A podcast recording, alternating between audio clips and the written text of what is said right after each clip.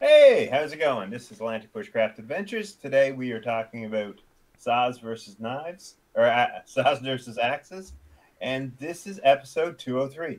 Normally, Robert does the intro. He asked me to do it just to throw me off, I think, but that's okay. Kinda. I like to put you on the spot, keep you on your toes, see what you do. You know what I mean? Yeah. I just like to see the reaction sometimes. I keep thinking of the first time you left me alone, I'm like... Anyways, today, yeah, we're going to talk about axes and saws. There's a few other things I'm sure we're going to bring up, but the reality is this is a debate you hear a lot. And I've had this conversation a few times in the last couple of weeks with people. And I know we've briefly talked about this in the past, but we checked. And despite both our best thoughts, this was not an actual full topic that we've covered. No. And when you first mentioned it, I was like, yeah, it'd be a great topic. But I'm like, I know we've talked about that. And I went through and, funny enough, I was doing, I archived all our episodes. So I got to go through and see what every single episode title was in the description. And we never actually done a title on this. So here it is. Did not ask, but you will receive. But it is actually a pretty good debate, in all honesty. And, I mean, it is a debate, but the truth is, I mean, if you want to get right to the nitty-gritty, they both have pros and cons. They both have uses and things they're great at, not so good at. And it's... there's a lot to it. to me, they're the same tool in... Look at it as they are... a wood processing tool. And at that level, they are the same. But outside of that, they both process wood in such a totally different manner that they're not really interchangeable, but sometimes people treat them like they are. And the why this even becomes a debate sometimes is whether you're trying to go as light as possible, what you're doing, and safety. And the first time I heard this argument is, oh, an axe is very unsafe. I only take a saw. It's a much safer tool. And I can see that argument. I can concede that you can get very greatly injured with an axe. But honestly, I have also hurt myself with a saw. So really, anything with sharp edges has its risks. That's why we're not allowed sharp objects. But no, you're totally right. And like most tools, as long as you take your precautions and do things right, you mediate the risks significantly, regardless of what the tool is. And that's inclusive to an axe as well. And in the end, what is any tool's real job is to make a task easier and or doable.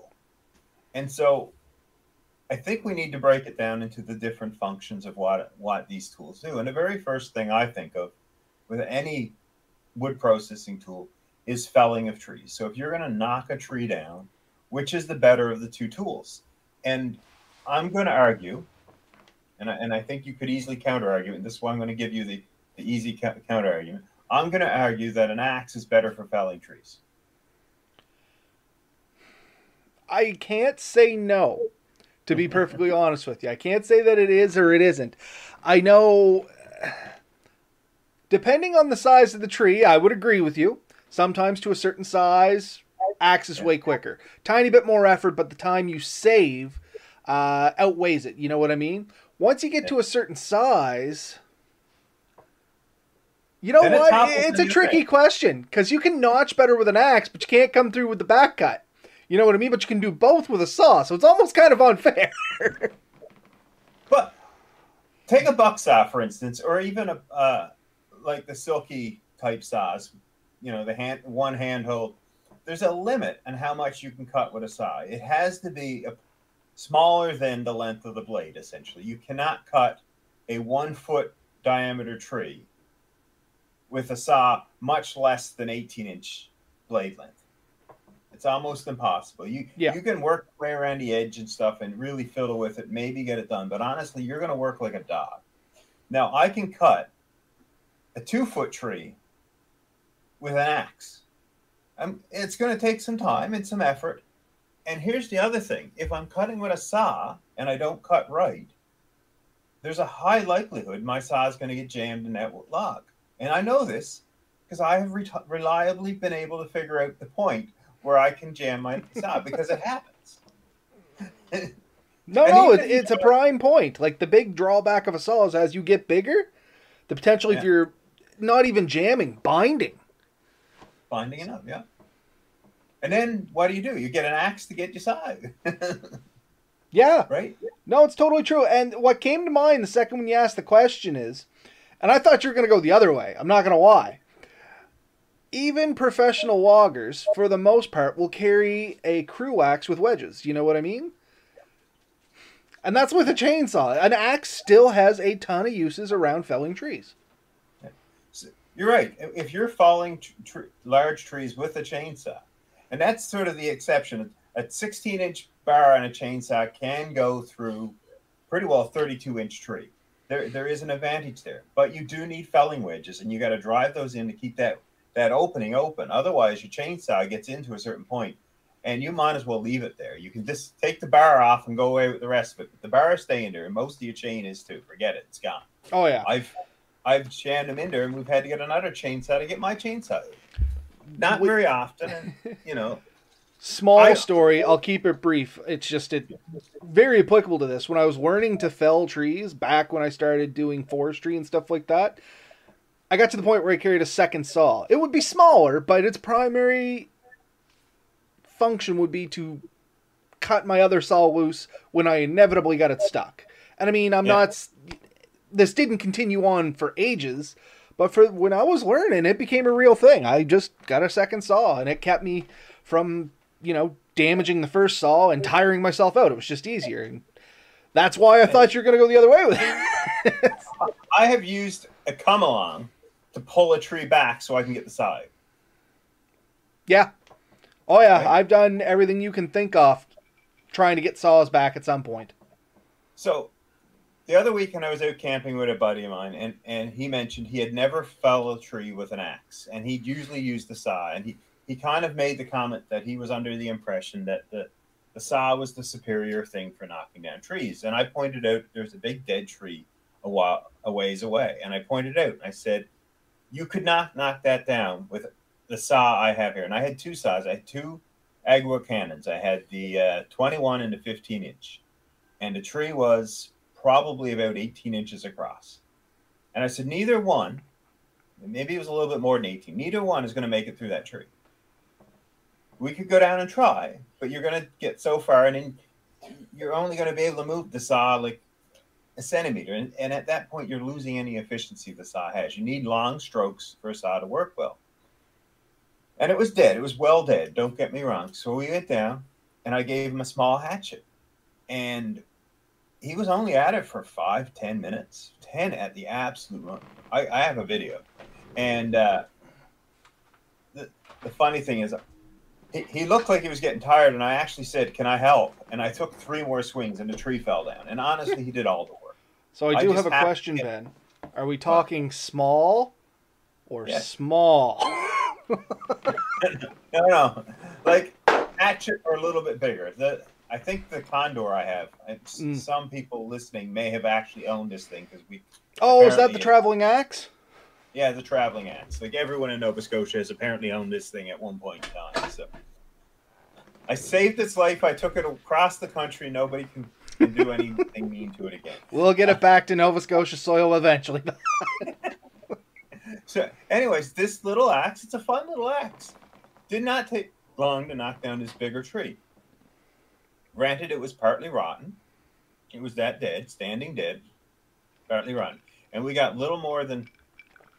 3/4 of, we were almost halfway where it just collapsed and fell on its own, and it fell quite well. It was quite a satisfying experience, but it kind of proved a point to him. Like, and you were kind of going on the other side, like a small tree, one quick snap with an axe, you can knock probably a lot of things from 2 to 3 inches with 1 to 2 hits. Yep. Where you would be 15-20 strokes with a good saw before you're through. And I'll lay a long tree down on top of a stump or something, and with an axe, a couple of chips, I can make my chunks. So, you know, there's a bit of loss, but you can scoop that up and throw it in the fire too, and you can split with an axe. Oh, you thinking you're so smart. see your axe versus saw debate, and I raise you a machete. So my wife from the other room heard our conversation, and Ben and I already talked about this, but I didn't hear you. I just thought I'd bring a machete. I have one like that. Yeah, this is actually hers. This is the Gerber brand there. Yeah, I had the same one. So it inevitably gets brought up every time you have this. I just use a machete. Now, a machete is somewhere in between, and a lot of them actually have a saw back. I think that one does. I think this one does. It's a horrible saw back, by the way. It is not well done, but it's there. All right. You want that back? Oh, I can keep it. Thanks. So a machete has a time and place, and is really common to be used in rainforests down south because you have a lot of quick-growing vines and stuff, and that slices through that great. That's a more classic machete there. Yeah. Your limit with that is even a good spruce tree will mess one of those up. Oh yeah, yeah. Once again, they have their use. Don't get me wrong. I used to, we were talking about this just before we came on. I used to be a faithful machete user. Didn't carry an axe, didn't really carry a saw, carried a machete. I used it for chopping. I just kept my size limited. I could use it for splitting. Like, I thought it was the best of everything around, and I could still use it for doing feather sticks and stuff like that, like on the inner belly off it.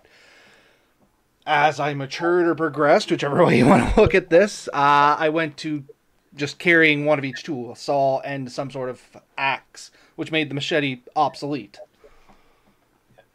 And I like it. There's times where it's great, but the reality is, if say you wanted to cut a nice spruce tree down with that, if you're cutting in a regular softwood part of it, you're going to do a good job.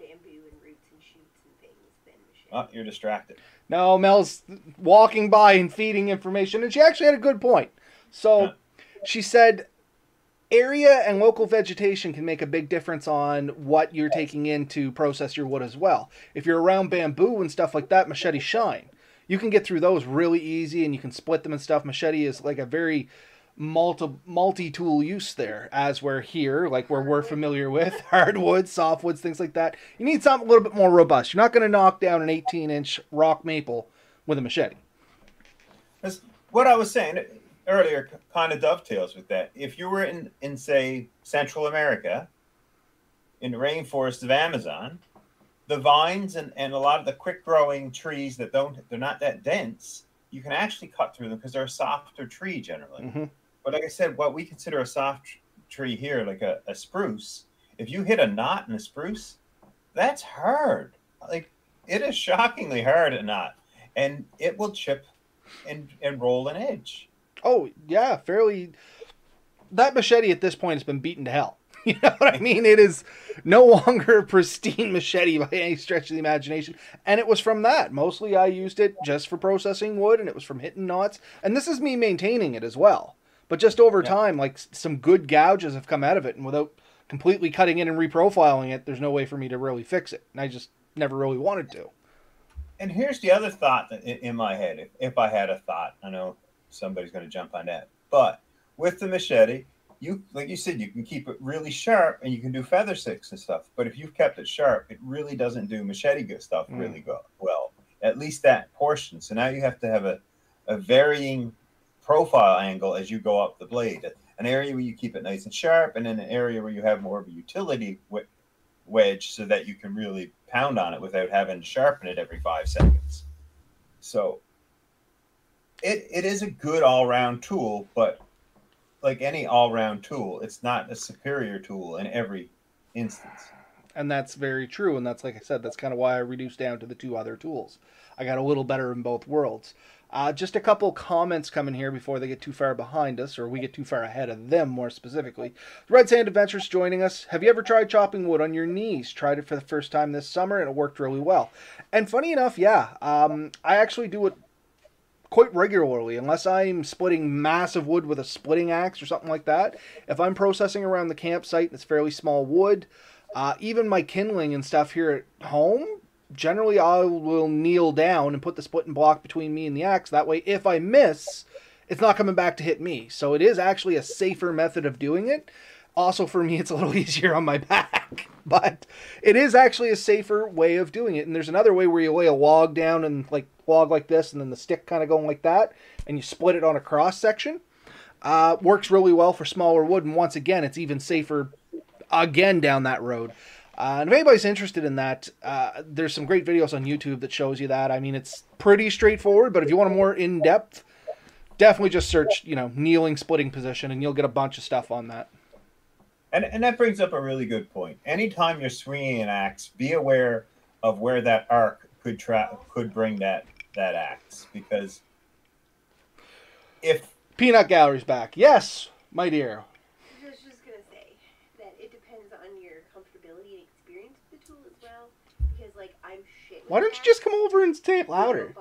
Yeah, she wants to be part of this. Sit down. Just come over and speak louder. No. So. Capability experience with the tool also plays a large part, which we were touching on. Yeah. Because she sucks with an axe, is what she was getting at. So I apologize. Is there anything else you'd like to bring in? Okay. So I started using an axe at a very young age. My first axe was a small hatchet, about the size of your small one, not your tiny one. Yeah, like this one. This is a standard size hatchet right there. Yeah. That's it was a stout hatchet.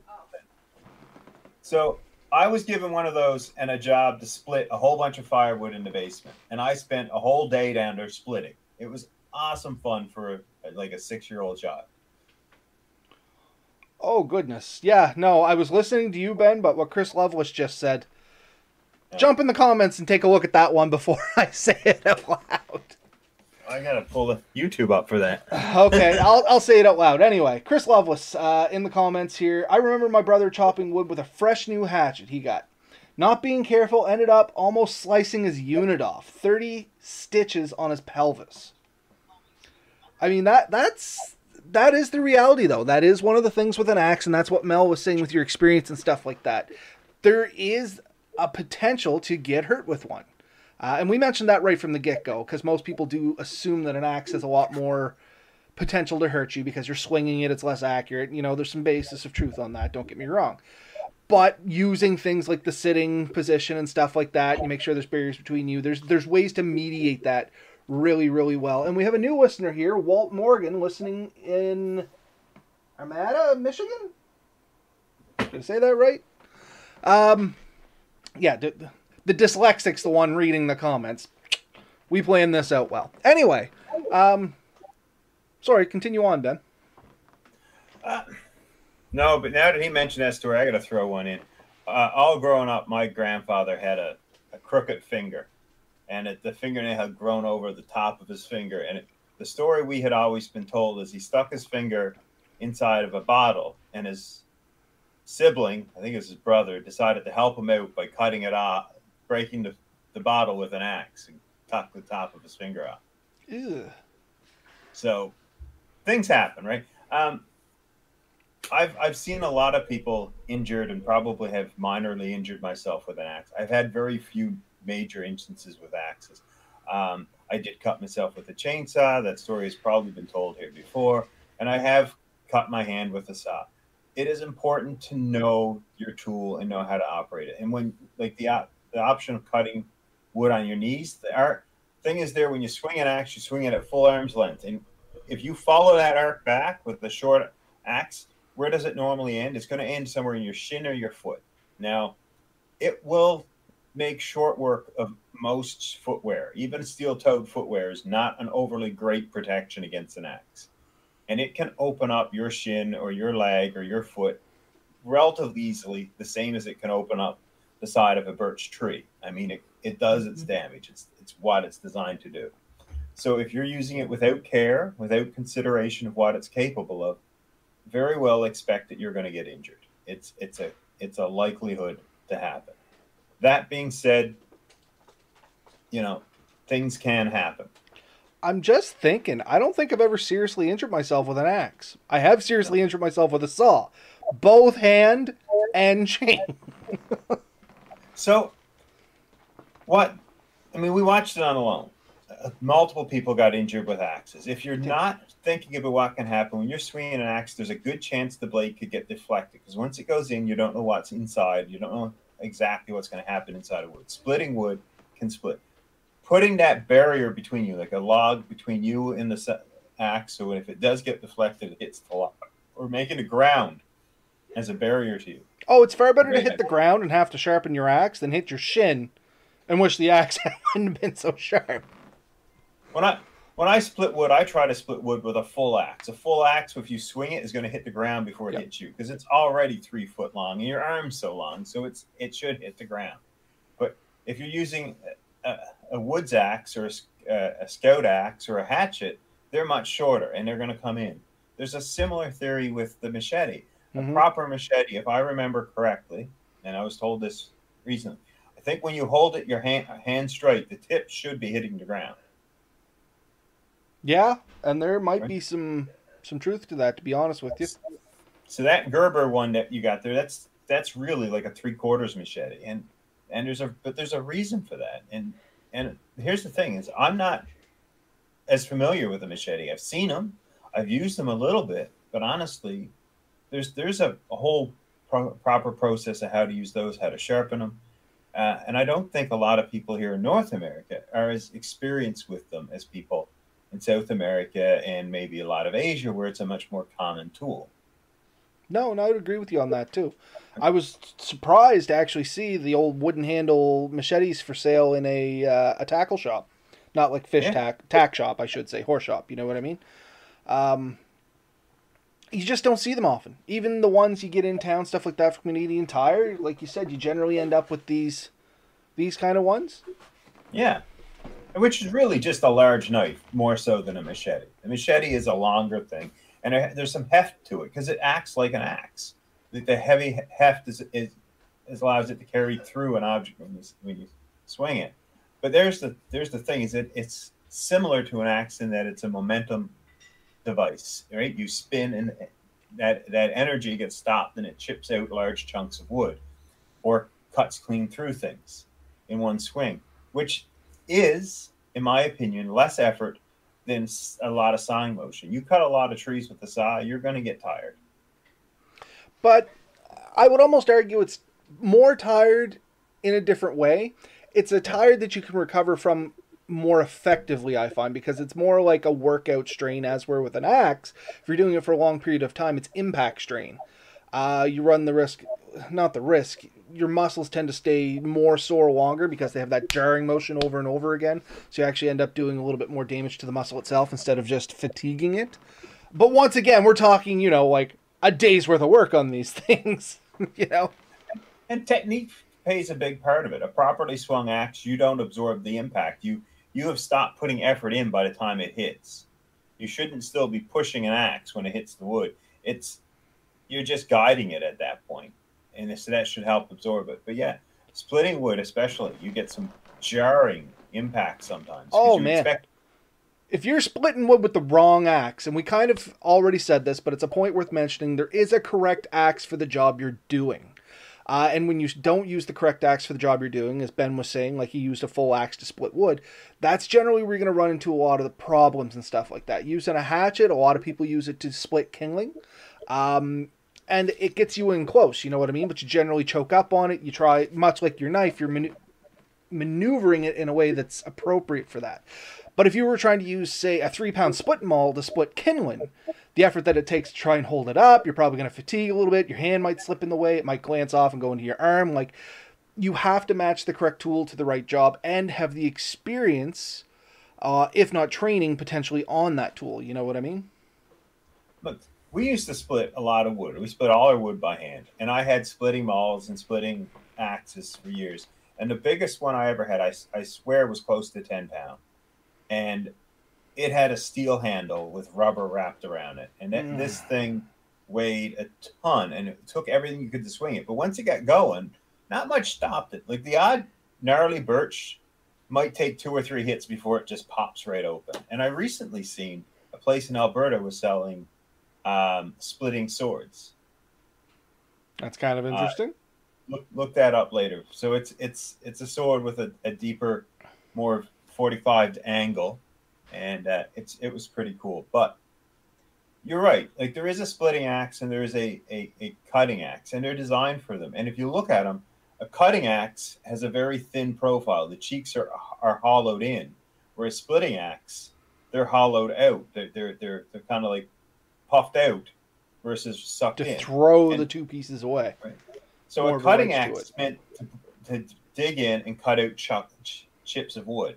So when you're cutting with an axe, cutting a tree down, you're trying to take big chips out of the wood. So you want to bite deep and then pop that wood out. So it's usually a cut high, a cut low, in two opposite angles, say about 45 degree meet to the tree, and you should be able to pull large chunks out. And it's like a beaver, how it eats. You chip out around, and eventually the thing will fall. A saw, wedging helps, but you end up cutting through the wood, like the full length. Maybe more than the full length, because if you wedged, you're probably in a third, and then out, and in two-thirds. So you've cut through four-thirds of a wood. No, and I can't argue that. Before we move on to saws, there is a question that Red Sand asked that I was hoping somebody would when we mentioned axes. I have an old double-headed axe or double-bit axe. I plan on restoring it. Do you guys know the reason for the double-edged? One edge is a bit bigger than the other one. So what do you think, Ben? We just said it, really. One end is designed more for splitting, and one is more for cutting. I'd have to see the axe, but depending, like Ben said, if one side is more wedge shaped, then it's what Ben said. One is more for cutting, one's for splitting. If it's a solid flat bit axe, it's narrow on both ends. It kind of looks like this axe just doubled up on both sides. What we used to call them was lining axes. I don't know what the actual name of them is other than bit axe, but we used to call them lining axes, and we'd keep one side for doing our chopping, and we'd use the second side for, like, if we had to cut a root or something like that. We had an edge that we didn't mind beating up a little bit and keeping a good one, so it didn't slow us down, and we had that sharp edge to work with as we were going on. That's what I used them for historically when I was doing, like, crown lines and stuff like that. I don't know if that's the true nature of them, but that's why we used them in that purpose. I think that the overall purpose was it was one tool that could do a lot, and adding those functions onto it helped. But I did read that somewhere. I did do some research. I think Wranglestar actually has an episode on that. Yep, Red Bear Tactical just said that. Wranglestar has a video on that. Yeah, and he describes it down. It's been a few years since I've watched it, but yeah, he has a good art, and he does a lot on axes. You want to know a lot about axes, he talks about them. They're definitely a useful tool. They're a tool you can use in places you can't use a saw, and you kind of mentioned it there too. When I've been doing some work, we've had to pull roots and stuff out of the ground. We always had like a grubbing axe, and by that, it was intentionally left dull. It was never expected to cut through trees, and we would hit it into roots, and the problem with that is you're going to hit rocks. It's going to happen.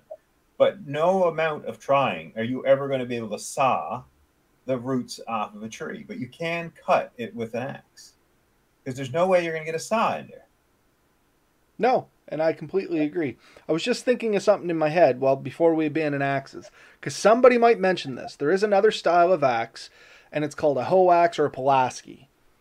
Not a bushcrafting axe, folks. I'm just going to point that out there now, because I have had this question asked. Somebody carried one of these faithfully. And they used it for their own purpose, which wasn't the correct purpose of it. But what a Pulaski is for, it is an axe on one side meant for chopping, cutting, stuff like that. And on the other side, it kind of looks like a hoe. It's used in firefighting, wildland firefighting. It's for digging trench lines and things like that.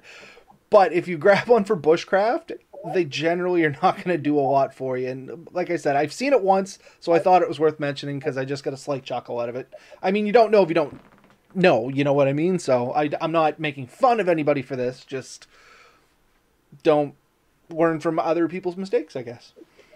Yeah, if you want to get into it too, there's a lot of different style axes. There's axes used for shaping wood. There's axes used for carving. And that's a thing I wanted to talk a little bit about. When I do some of my carving, sometimes I use an axe to hew a large amount of it off that I can do much quicker and precisely than I can do with a saw for certain functions. So they're two different tools. Now, the big thing I'm going to tell anyone with any tool is if it's got a sharp edge and you're not using it for what that sharp edge is meant for, that sharp edge should be protected. To protect both you and a sharp edge, there's a mask or a face or a cover that you can put over the top of an axe. You should always have one when you're taking an axe with you, especially if you keep that axe sharp and if you're carrying it. If you want a real cheap cover for an axe, say like my hatchet here that doesn't have a case anymore, rubber fuel line or power steering line, cut that to length, split it down the middle and a ranger band around it, and you're all covered up for literally nickels. I made one out of vacuum to like PVC pipe for vacuums, and I just flattened it down, heated it up with a hair dryer, got it nice and soft, shaped it in, laced it together a bit so it looked kind of neat. Put one piece of bungee cord through one corner to the next around the back, and it snapped it in place. There's a lot of ways to do it. Leather ones are relatively cheap at the hardware store, believe it or not. You can get them for $5 to $10. Definitely worth having. Same thing with your buck saw or your folding saw. When you're not using it, fold it up, put it away. The Agawa cannons fold up really quick and easy. You can unfold them. Don't go running through the woods with an open saw. We were taught this as kids, people.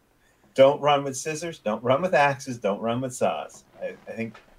I think it's equally useful. So yeah, this is a prime example of a small saw. I wouldn't go use this to process firewood, but it works great for making traps and stuff like that. You know what I mean? Like figure four, easy to knock stuff off and get precise cuts. But if you're not using it, fold it and protect it. And honestly, this one came from the dollar store, and I bought it to test it back when I was doing budget bushcraft, and I ended up keeping it because it worked so well. So a couple comments there, too, just to catch up. Red Sam was asking, so is the double bit axe decent axe to carry? Two trains of thought on that. It's a great axe to carry. No axe is a bad axe, but you do have two sharp sides on that. So keep in mind you have double the chances of cutting your gear yourself and things like that, as well as if you got yourself into a spot, especially if you're splitting wood. Like I don't use a double bit axe to split wood because there's kind of a process to splitting wood where if you hit it once and the axe sinks in really hard, a lot of people try and pick it up and slam the block back down or they try and work to get their axe out. Depending on the angle you can swing the whole thing around, flip it to the flat side of the axe and hit that on your splitting block, and it actually ends up driving the wood through the axe instead of the axe through the wood. Way less effort, and once you start getting used to splitting like that and stuff, you learn a rhythm, which you would not be able to keep with a double bit axe. So is it a good axe? Yes, great axe. Just once again, as Walt was asking here, what he's hearing is both are useful, but it is situational as to which you might use. The same thing goes with your axe. If all you're going to be doing is like cutting stuff down, double bit axe, awesome things to have. But if you're planning to do a little bit of splitting, you may want to consider something with a flat back on it. Yeah, I wouldn't knock it as a thing. Personally, it's not my thing. My concerns are, A, you only have the one handle, so if you break it now, you have two tools that are basically failed. And like you said, there's an additional risk of damage. If I were... vehicle traveling and wanted to just carry it with a vehicle, I'd be more inclined. I can't imagine a situation where a double-bitted axe would be great for light camping and hiking. They're generally big, and then you got two faces to worry about. I try to find a small forest axe. You know, I don't even bring a full axe. I bring a pole axe, which is about 2 feet long, maybe a little over 2 feet. But generally, my camping axes are under 24 inches. 21 inches, I think I find to be a pretty nice length. And I have even taken the little axe like you have there, that fiberglass handled axe. I've taken the head off of that and put on a slightly longer blade or a longer handle. And I find that to be a fun little axe to play with. Yeah. Not that one. Yes. Oh, you mean the other one? Yeah. Sorry. This one kind of has the same ABS handle in it. Yeah. You mean the hatchet, not this little thing. This little thing here actually serves a purpose, and I did bring it because we use it kind of as a joke. But the thing is, great axe here for when you're trailing. It's perfect for taking off little limbs and stuff like that that just be annoyance otherwise. So Melissa actually has this for her belt axe. And yeah, if she's blazing a trail or something like that, or just scoring a tree to actually blaze a line, they're perfect for that because you can get them into small areas. You can work in around branches, and it's great. So this must have been the axe you were talking about changing the head on. Yeah, I mean, that's a common one. They're okay axes. They have their limitations, but I have put a longer handle on it and found it much better. You know, there are a lot of options out there for axes. There's dozens of designs. Definitely take your time and look at them. A really popular one used to be the roofer's axe. Mm-hmm. It has the ability to drop nails, pull nails. It's relatively lightweight. It's really good for making small splits, and you can keep a relatively good edge on it because it's pretty thin, so you can actually do some carving with it. So a lot of people find out to be a neat little one to play with. I think the end result is this. We've spent most of it on axes. Axe is a useful tool, needs to be treated with care. But we've beat up on saws, and I don't know that that was fair either, because saws do have a lot of advantages. You can use a saw for a lot of things. Delimbing a tree, I've used both. The little saws, like that folding saw you had there, works really good. You can get it in spots, especially there's spots where you can't swing an axe, where you can get this saw, and vice versa. Places you can't really get a saw in without damaging it, you can use the axe. They both have times and places that come in handy. If you want to get really precise, or if you want to make, say, you had to make a paddle, I've seen people that drew it out on a piece of wood and you sawed down with your saw, and then they chunk it off with an axe, and they can get that control even better. So there's a place where the two of them married together make a better tool. And that's the thing. The other thing with saws are you can get them in a lot of different sizes. Like, that's a tiny saw in comparison to my finger, but I use this a lot for when I'm making fireboards for doing friction fire, because it's easy to put a notch in with that. You just cut two little notches, good to go. I've used it for cutting off shovel handles and walking sticks and stuff like that, because I didn't want to dig out my big axe or my full saw or something like that. Saws, I find I use a lot when I am making traps, making shelter, making other tools, just because you have that finesse with the saw blade, providing you have the correct saw for what you're doing. You're not going to use this saw to set up, you know, tiny notches in a fireboard. It's probably going to end up splitting it, especially if it was a, you know, what am I trying to think here? A hand drill fire. Or this one that you gave me, Ben, which ends up being 24 inches long when it's fully assembled. You're not going to use that to set up a tiny little figure four deadfall or trap lever or something like that. Like, you got to tailor the tool to the job that you're doing. That's exact same as an axe. Here's a nice little one. Silky pocket boy. I found it in Lee Valley. You know, I don't know, probably about a 7-inch blade, give or take. I say that because I think I've seen 7 wrote on it somewhere. But it's a nice little saw. Folds up, can fit it in your pocket, hence the name, Pocket Boy. You know, definitely has a time and a place for it. I like my saws. My Agawa Cannon, I think we've talked about that. Everywhere I've taken it, people have liked it and went. And most times somebody has bought one that I've gone camping with. So, you know, it works really quick. It folds up pretty light. Saws generally will weigh a little bit less than your axe. They generally pack better. They weigh less. And I don't want to say they're less dangerous. They take less experience to operate. You know what I mean? They're more directly forward. When you're felling a tree, you have to worry about angles and things like that. Even with an axe or saw, when you're junking a piece of wood for firewood, if you lay it on the ground, you pretty much just chop it until it files apart. But you have to watch out for your legs and make sure there's no rocks under it and stuff like that. With a saw, you can pretty much just saw down through it until your arms get tired. Because, trust me, your arms are going to get tired several times. You can reposition things and still keep at it. So, yeah, I think the saw needs less initial skill to use. With skill, the saw can get pretty good, but the learning curve is a little bit better on it. An axe takes the skill, and here's the thing: if you're exhausted, So at the end of the day, if you're trying to do something with an axe, I think the risk of getting injured is a little bit higher than that of a saw, because it doesn't take the concentration and skill to operate. If you're not on the game, it's easier to miss your target, and it's easier for the axe to deflect and hit something else and damage something or yourself. Where a saw, you can really concentrate that in and get it down. You can't get a good cut without swinging the axe a little bit, but you can almost always put that edge on and get going. Now, will it jump a little bit? You'd be off a saw with or two? Yeah, it happens all the time. I don't know anyone who's never had that problem. But you don't miss by 4 or 5 inches, which I have missed on an axe swing by 4 or 5 inches. Oh, easy. And, especially if you're getting fatigued. Don't tell me anyone who's going to split wood can tell me that they didn't miss by an inch or two on either side of where they aimed it to, or hit a little bit further, a little bit back, right? There's a lot involved. It's a full body motion to use that tool.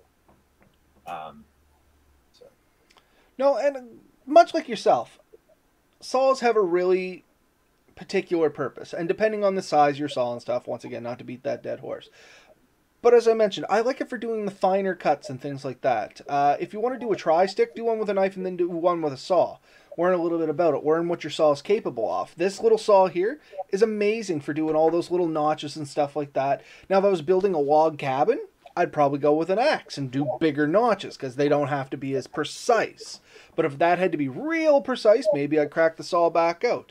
And I guess that's the bottom line of this is I do find the saw a little bit more precise in the applications you use it in.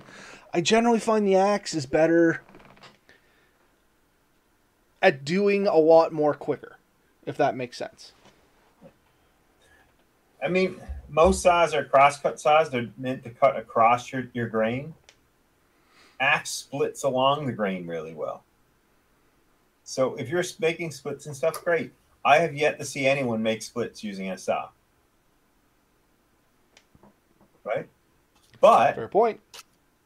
And this is what I have seen, and I have tried this. It is possible to split a log without an axe. You can do it with wedges. Yes. So I have made, and I did it at the cabin. I don't know if I showed you or talked to you. We talked about it, though. But I had a piece of wood. It was probably about 20 foot long. It was probably 8 to 12 inches around from one end to the next, maybe a little bit off from that, but it was quite big around comparatively. I mean, I'm now in BC. It's a twig here, but you know, decent size. It was a lot to lug that thing around. It was on the hill, and I wanted to see if I could split it. It had no purpose. It wasn't destined for firewood or anything. And I cut 5 or 6 hardwood wedges with a knife, and I went along with a log, which I could have easily, using a saw, made it into a better hammer. And I just tapped them in. I went up the length and just kept tapping them in. And I split that 20-foot thing without using an actual axe. So, you know, that's a neat tool. Like, you can do it. There's ways around it. People make splits all the time with their knife. You know, they baton it through, or they baton their machete through. Can you make splits without an axe? 100%. Is it as easy? Not really. Is there a risk to the other tool? As in, you will rarely damage an axe making splits, right? You could go a whole lifetime. You might change a handle. You might miss and chip a blade, but you're not really going to, it's not beyond repair. If you baton a knife through a good piece of wood and it gets wedged in or gets the blade snaps off, the blade is done. There's no bringing that back at that point. So we've talked about this before. When you go in the woods, 1 is none, 2 is 1. If you don't know that your knife can handle it, and it might handle it the first 20 times you do it, you may be without a knife. No, and that is a very good point. And seeing we're kind of going down that path, let's talk maintenance on both things, because that is something we want to talk about. And you did mention handles on axes. The common place for axe handles to break is right here at the throat of it. Generally, you short shaft yourself a little bit, or overshoot, whatever you want to call it, and you end up just smashing the handle on whatever that you're trying to split or chop. Generally, it happens more often when you're splitting than chopping, though it is not exclusive to that.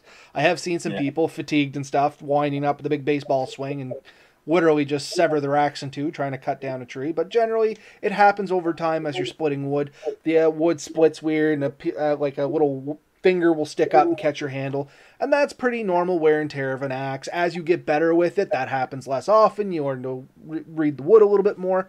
But at some point in your axe-owning career, or whatever you want to call it, you are probably going to have to change a handle at some point. So expect to do that, and there is a process to it, like profiling the handle to match the axe so that you get it balanced, and that way it doesn't twist and glance off. And there's tons of videos on that, and I'm not going to profess that I'm an expert on it. I can basically make an axe that I can use. I don't know if I trust it with anyone else, but there is a lot to that. But there's a lot of great resources available online to teach you that as well. There is. Grain direction tends to make a pretty big deal. You want the grain to be sort of, for lack of a better description, forward and aft to the, you don't want it going across grain. The other thing you mentioned, how it breaks off, the other way sometimes happens is when you're cutting, you wedge your axe in and you put a sideward load to chip that piece of wood out, and you snap it off that way, because that's the way the handle is its absolute weakest. And so it can't really handle great strain on that, and it's something to keep in mind.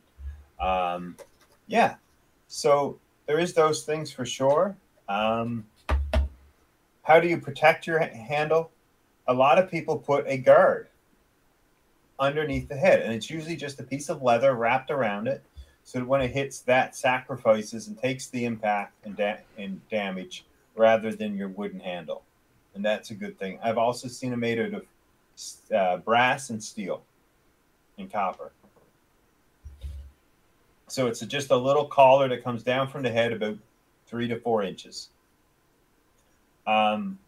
Oiling your blade and your handle. And oiling your blade on a saw is even a good idea too, to keep rust down. So oiling can go for both tools here. Yeah. Anything metal should be oiled regularly to keep it from rusting. If it starts to rust, the rust should be removed because it spreads like a cancer. Get rid of it. The handle, again, oiling that will help. Leather, if there's leather on any of your tools, make sure that that has been treated with some kind of leather treatment to prevent it from drying out. If it dries and cracks, it's going to fail. Your face on an axe is oftentimes leather, like your protection. So that's important. Your head of an axe can become loose, but so can the blade of your saw. And so, like in this case, you can tighten down that screw. That tube saw you showed me, that actually has a wing nut that you can adjust. And if you're using it for a while, sometimes you'll notice it gets loose. You have to tighten it up a bit. On a saw note, spare blades. That is one of the beauties of a saw. There are significantly less maintenance in that aspect. With an axe, you have to learn how to sharpen, and there is a proper way to sharpen an axe, putting the correct angles and stuff like that on it, depending on what you want to do with it. With a saw, most times it's as easy as just buying a new blade for it. And we found out, this is one thing I was going to tell you, when Steve and I were together when we went camping, he got the 24-inch version of your saw, I think it was. Yep. The blades will work in this saw. All you have to do is put a small nut and bolt on them.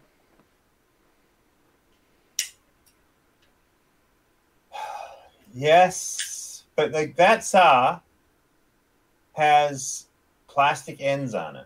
That's why you have to put the nut and bolt in the other one. They'll actually... Sorry? I was going to say, if you put the nut and bolt on it, yes, I could see it working, but I feel like that would be putting a bit of an odd strain on the tube, and how long would it survive? I was going to say, you have to make sure the hex side faces out, and you have to put a flat side in one of the screw heads.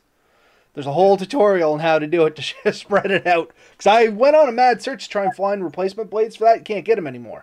So a whole bunch of people started using the same blades using this method. So that's the other thing with a saw is generally if you need to figure something out with it, it's metal. You can work with it. You can make something work.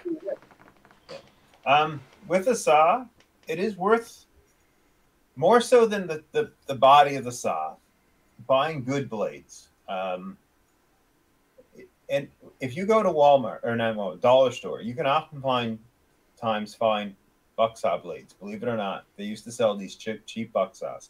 And I went out and tried them, and almost everyone seemed to bind right away. And the reason is it's a flat blade.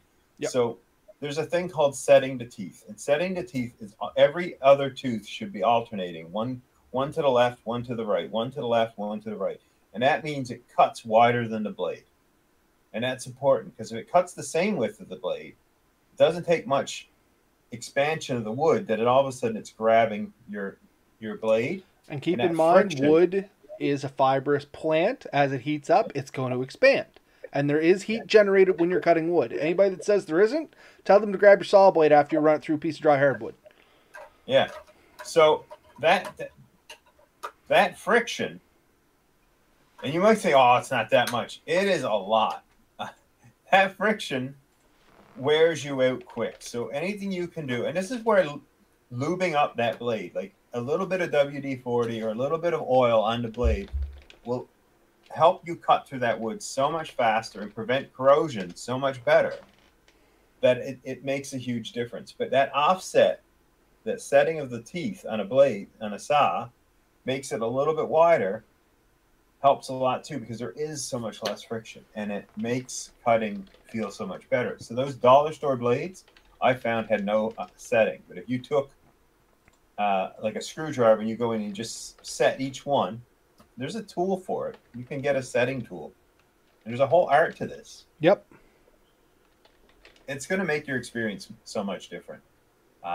Anyone who's used the cheap bucksaw and then a good bucksaw will immediately tell you there's a difference. And I think that was a big part. Those Agawa cannons, they're sold with a decent blade.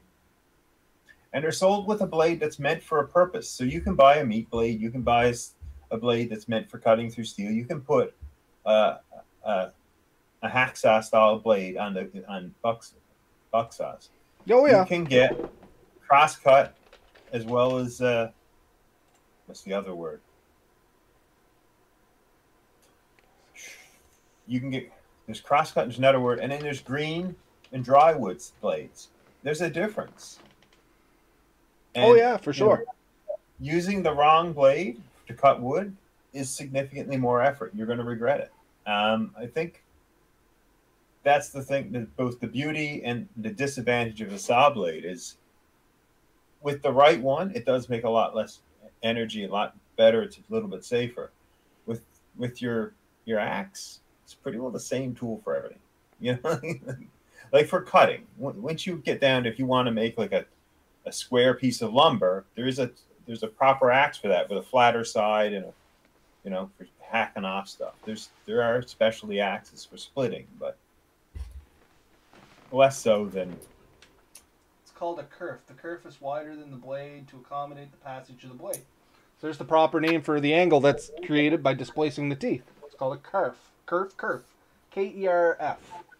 Kerf, yes. Kerf also refers to the thickness of the blade, too. So you can buy thin kerf blades.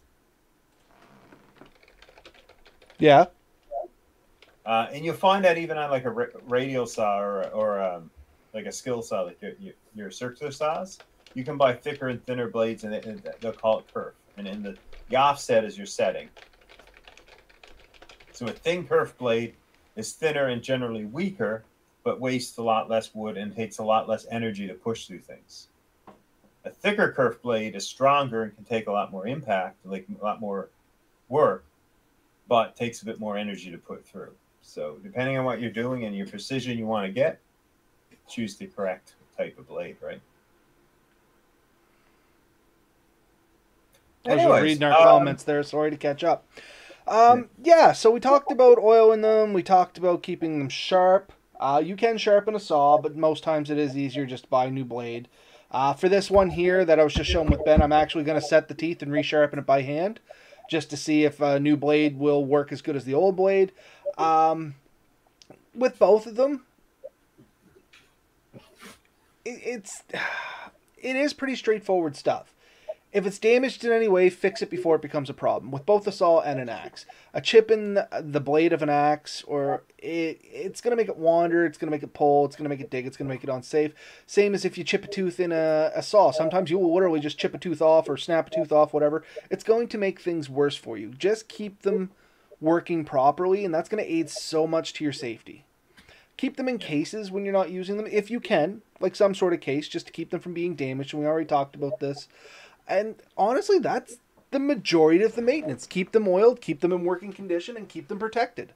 Almost any cutting instrument, that's basically it. Yeah. Yeah, I mean, this same theory works with your knives, your machete, your saw, your axe, all across the board. Like I said, if it's wood, oil it. If it's leather, treat it. Usually there's like a mink oil or Dublin. The steel, any kind of corrosion preventative oiling will help. Keep it sharp. Don't let it get hot. So do not heat up. Do not put your knife blade, your axe, or your saw in the flame. You'll detemper it. You'll detemper it. And I don't know why I have to say this, but I feel I do, because there's somebody out there who's sticking their axe head into the fire because they think it's helping them cut through something. Oh man, no, the worst one I ever seen for heating up stuff, and once again, just random story, we're coming to the end of the show, so I'm going to tell it. I watched somebody use the tip of their knife to help them solder something, because all they had was a blowtorch. They couldn't use the torch directly on the wire, so they blowtorched, like they took their knife, laid it on the wires, put the blowtorch on the knife, and used the solder, like kind of like heat transfer. And then they wondered continuously after that why that knife would never hold an edge again.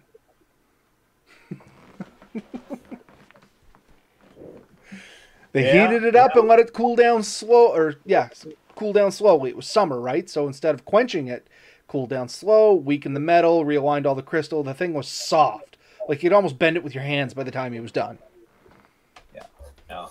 I mean, and it's not easy to properly... Ask any blacksmith. Like, getting a good temper on a knife is an art in itself.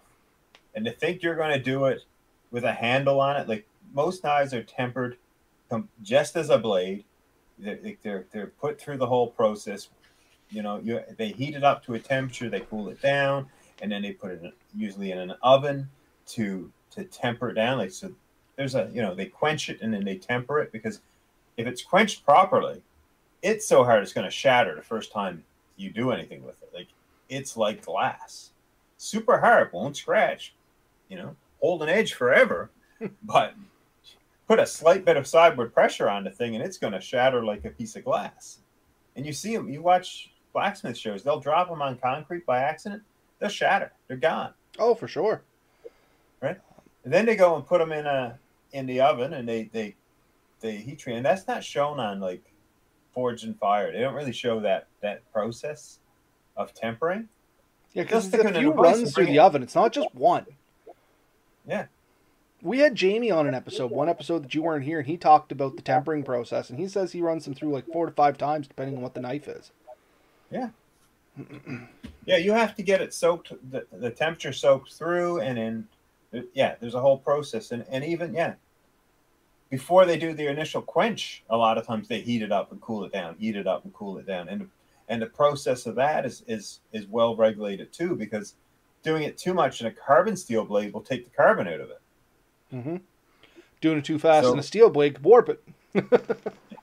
Yeah, and if the stresses aren't relieved out of it, when you take it out, you'll have a piece of bacon is what you have, right? So a big safety thing that Red Bear just said here, and before we go too much longer, it's worth saying, is don't use a grinder to sharpen your axe. Don't use a grinder to sharpen any kind of cutting thing. It's you can profile it and cut shapes with it, but that's not supposed to be your final sharpening tool. And I see it happen a lot, especially with axes and machetes. People will take and use grinders to try and quickly put an edge on them. Same kind of deal. It makes a real rough edge, and it puts a lot of heat in there. It does. My father, when I was younger, he started making knives, and what he did is he found these large hacksaw blades, like they were like 3.5, 4 inches thick, and wide and probably over an eighth of an inch thick. They were pretty thick, 3/16 or something thick. They were decent thickness. And he was using a bench grinder to profile it. And he literally had a bucket of water there, and he'd stick it in the water and cool it down, and then he'd run it through once or twice and then back in the water. Run it through once or twice. I have had bad nicks in an axe, and I will take it to a bench grinder, an angle grinder, to bring it back. But then I got to sit there for a ton of time with various files, and then I'll go down to even a sandpaper or a stone to get the edge I want in the end. So you can use it to get a start, but honestly, you can really mess one up. Yeah, doing it. They're super aggressive. Use it extremely sparingly, and if you don't know what you're at, take the extra time with the file. He's 100% right. You'll do a lot less damage and have much better control with a file. And that's what he said. He said he uses a flat file to dress it up and then uses the stone to polish it off. Basically what you just said. Yeah. It depends on where you've gotten. If I wanted to take my grubbing axe and return it to being able to be a felling axe, then I've usually got no edge left on this thing, and it's a process to get it back. I've also seen large nicks where somebody has messed up and hit, decided to split wood on top of a rock, and it's tempting. You're in a woods and it's full of moss and stuff, and you're trying to split a piece of wood, and the only hard thing around is a big rock. You're like, I'll just put the wood on and hit it. It's going to go through and it's going to hit the rock, and you're going to mess up your blade. You're much better off getting another big piece of wood and hitting against that. That's not always possible with an axe, but if you can at all do it, do it. If you put those kind of nicks in there, you may be there for a while you'll be wanting a good file, maybe something like 18 inches to 2 foot long. You can get a nice run on it. Because you're taking a lot of metal off now to get back to something that's usable, right? But yeah, with any tool, the axe is a good axe head. Probably can last you a lifetime. Rarely will you find a saw blade that's going to last you a lifetime. My axe, my little axe that you see me use, I found that axe head in a field. Yeah. It wasn't too bad. It was rusted a little bit and stuff, but I was able to clean it up, polish it off, and make a working axe out of it because it was a really good axe head. There are people who will go to yard sales and antique sales looking for some of the older axes that were made 50, 60, 100 years ago, and clean them up and reuse them because to them, they're the best steel they can find, and they just really last, where a lot of them today aren't made as good. And if you watch Wranglestar, he's an interesting character. He had a hate-on episode for Fisker axes, which I have a Fisker axe. I like it. I think it has a place in my kit, but it has a relatively soft steel, and you can't replace the head on it. Once it's damaged to a certain point, it's garbage. It's much like this one here. Not trying to deafen anyone with this, but it's a molded handle into the head. So once it's done, it's done. Yeah. Slightly different, but very much the same concept. And I think they have a good warranty. If you break the handle, I think they'll replace it. And they're hollow, so some people have broken the axe and just jammed a piece of wood in there to get them back out. So there's options.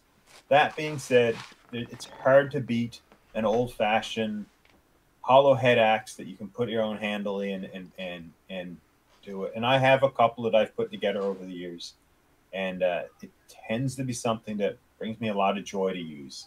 I'm happy to see it. I know how it works because I put a lot of time and effort into it. And they're always fun to use. But I love my saws too. So anyone that tells you that one is better than the other, I don't think they understand the function of either. Because if you knew the true function of each one, you'd know that they're both excellent at what they do. And combined, they really do make an awesome pair that you can do so much with. And you said it right at the start. Aside from they both process wood, it's almost like comparing apples and oranges. They're made for two different kinds of processes, and they do their process very well. Yeah. You can't really replace an axe with a hatchet or with a machete, and you can't replace it with a saw, no more than you can replace a saw with an axe or a machete. And a machete works where you couldn't really properly use an axe or a saw. You want to cut your way through a jungle with a saw, good luck, you'll be at it all day. Maybe the closest thing would be one of those, like the weed whacker type saw. You know what I'm talking about? The brush saws? Yeah. Those are really good for going through the woods. They have a spinning, you know, 12-inch blade. Dangerous as hell. Spacing saw. That's what they're called. Spacing saw? Yeah. Brush saw, I think I was told. Yeah, that's the other name for them. But if you go to buy one, they're called a spacing saw. Oh, yeah. And, I mean, there's a harness you wear, and I think they say for 20-foot circumference, you want to stay away from it. But I've watched a guy with one of these, I think, the one I've seen, they had 8-inch blades on it, and they cut through 8 to 12-inch trees. Yep, you just go around the outside of them. We used to use them quite a bit in parks. Yeah, they're a great tool for themselves. Again, not a bushcrafting thing in the fact that you're not going to walk 10 miles with this thing just to build a quick fort. It's great for trail making. It's great for clearing brush around a piece of property. It has a purpose. Same thing with, we never talked about chainsaws, really, because I think they're too big and bulky to be taking. Is there an exception? Car camping, yes. If you're, I've often thought of throwing a chainsaw in the back of the SUV in case I see a downed tree. But the reality is, for the number of times it's happened to me, my axe and saw would do it, you know? No, and just something that Red Bear mentioned here to the side, and it's related back to axes. His first Gerber axe destroyed the edge on moose bone. And then he said, a couple days with a bastard file and a diamond stone, it was better than new. Next bone never hurt, or sorry, the next moose bone never hurt the edge at all. He said they might have screwed up the factory temper on the edge, and once he got rid of that, it seemed to be plenty good underneath, and that there might be something to that, because I've heard other stories about Gerbers and stuff like that where once they've taken that initial face off, that initial edge off, that they've actually lasted pretty well. So it might just be something in their process. I wonder if that would be however they put the final edge on, if they overheated it. And that's what I'm thinking, because a lot of times those go through a cut grinder. They just kind of go down a belt line, and it's two grinders that just V it down, and it's generating a lot of heat there, and it's just a real quick edge. And they would mess up the temper on the outer side, because generally a bad temper, you would end up with a case hardened thing. You'd have the opposite. Like, it might work really well. A lot of files are case hardened. They're hard on the outside, soft on the inside. And in this case, we kind of have the opposite, which tells me that something heated the edge up. And they may have even intentionally done that to help people keep a fine edge on it. Like, to be able to sharpen it a little bit better. But yeah, once you get down to the true metal, it would work. It's interesting. I can see a few ways that could happen. But yeah, bone is hard. Oh yeah, I've broken a good many knives, splitting deer. Yeah. Interestingly enough, for anyone who's interested, my father was a hunting guide for over 12, 15 years or so. And the interesting thing is, when around the end, when I was chatting with him about it, he stopped using saws or axes to clean his moose, caribou, and bear. He did it all with a single knife. Really? Yeah. That's kind of interesting. He had one knife. I seen the knife. I wish I knew where the knife was. I suspect it's somewhere, but we can't find it. My mother doesn't quite remember it, and nobody else seems to know what happened to it. And I don't know if they're hiding it from me, as in somebody took it and doesn't want me to know about it, but I want the curvature of it. It had more of a curve than most knives. I found a couple that are similar to it. And he would get that tip in and then use the leverage to crack the ribs along the spine. And he would just, if you poke it into the joint just right, you can actually snap those joints open. So you cut those tendons, and the joints will come apart. And same thing, skinned it. He kept the small diamond sharpener to keep a sharp blade on it, and he you know, did the entire whatever they wanted, because there's different types of ways of processing meat based on how you want the hide and stuff like that. But he would quarter and skin and everything, completely process an animal. I really wish I could have seen that process, be honest with you. Would have been neat. Oh, man, I seen it once, maybe twice, and it was pretty neat. He had it down to a science. There are definitely good guides out there that still do it that way, and he was taught by one. Unfortunately, you know, there's some skills that are, you know, becoming more rare. Yeah, that's unfortunate. Even in our industry, it's getting more and more rare for some of the older skills, but maybe that's a topic for another day. Yeah. Okay, we've definitely shot our hour. That was not a hard thing to do, and I think me and you could happily talk about axes and saws and machetes and knives till the cows come home. Oh, man, this is a great... Anybody that ever goes camping with us, and Steve and Chris and a few other people can attest to it, you get us around a fire with a few adult beverages into us, this is a topic that we can literally go for hours and hours and hours, then take a break and come back and start fresh. Then take a break and go cut a bunch of stuff up with our axes and saws and knives and come back and show each other what we were able to do quickly. But yeah, with time and practice with all these tools, what you can make gets so much better. And on my last trip, relatively quickly, and this is something, the last thing I want to say, and you'll have to shut me up and shut us off too, Robert, but a tool I want to start carrying is sandpaper. Because I whipped out a beautiful spoon in absolutely no time, but if I had a sandpaper, I could have finished that so much nicer. Say that again? I made a wooden spoon. Yeah. But if I had some sandpaper, I could have finished that so much nicer. Yeah. Yeah. And so I'm thinking of adding a couple of sheets of sandpaper, a couple of grits into my kit, just so I can do some more fine work after I finish carving, because you can only do so much with a knife. I'm trying to think what will work really good for that. Sandpaper. Yeah, sandpaper, but I find it whole other topic, but yeah, sandpaper ideally, but I was trying to think of something that might be a little more rugged. I do have a four in hand, which is a type of rasp that has a fine and a coarse, and a curved fine and coarse. Yep. And so it's four files in one. You just hold on it. And you can do a lot of really cool work with that. But again, once you get to a certain point, it leaves a rougher edge than you'd like for fine work. And a little bit of sandpaper, 5-6 seconds with sandpaper, and you can, you know, wear off those sharp edges and get rid of any flakes, and you can make a big difference. Yeah. That's fair. What do you folks out there think? Do you guys have any ideas on that, or do you have any? Just smash my mic around. Do you guys have any you know, comments, stories, something like that that you'd love to share with us about the topic tonight on knives and axes, or sorry, saws and axes? You said that at the first, and for some reason it stuck in my head. But anyway, like always, if you guys have stories, comments, things like that, please feel free to reach out to us.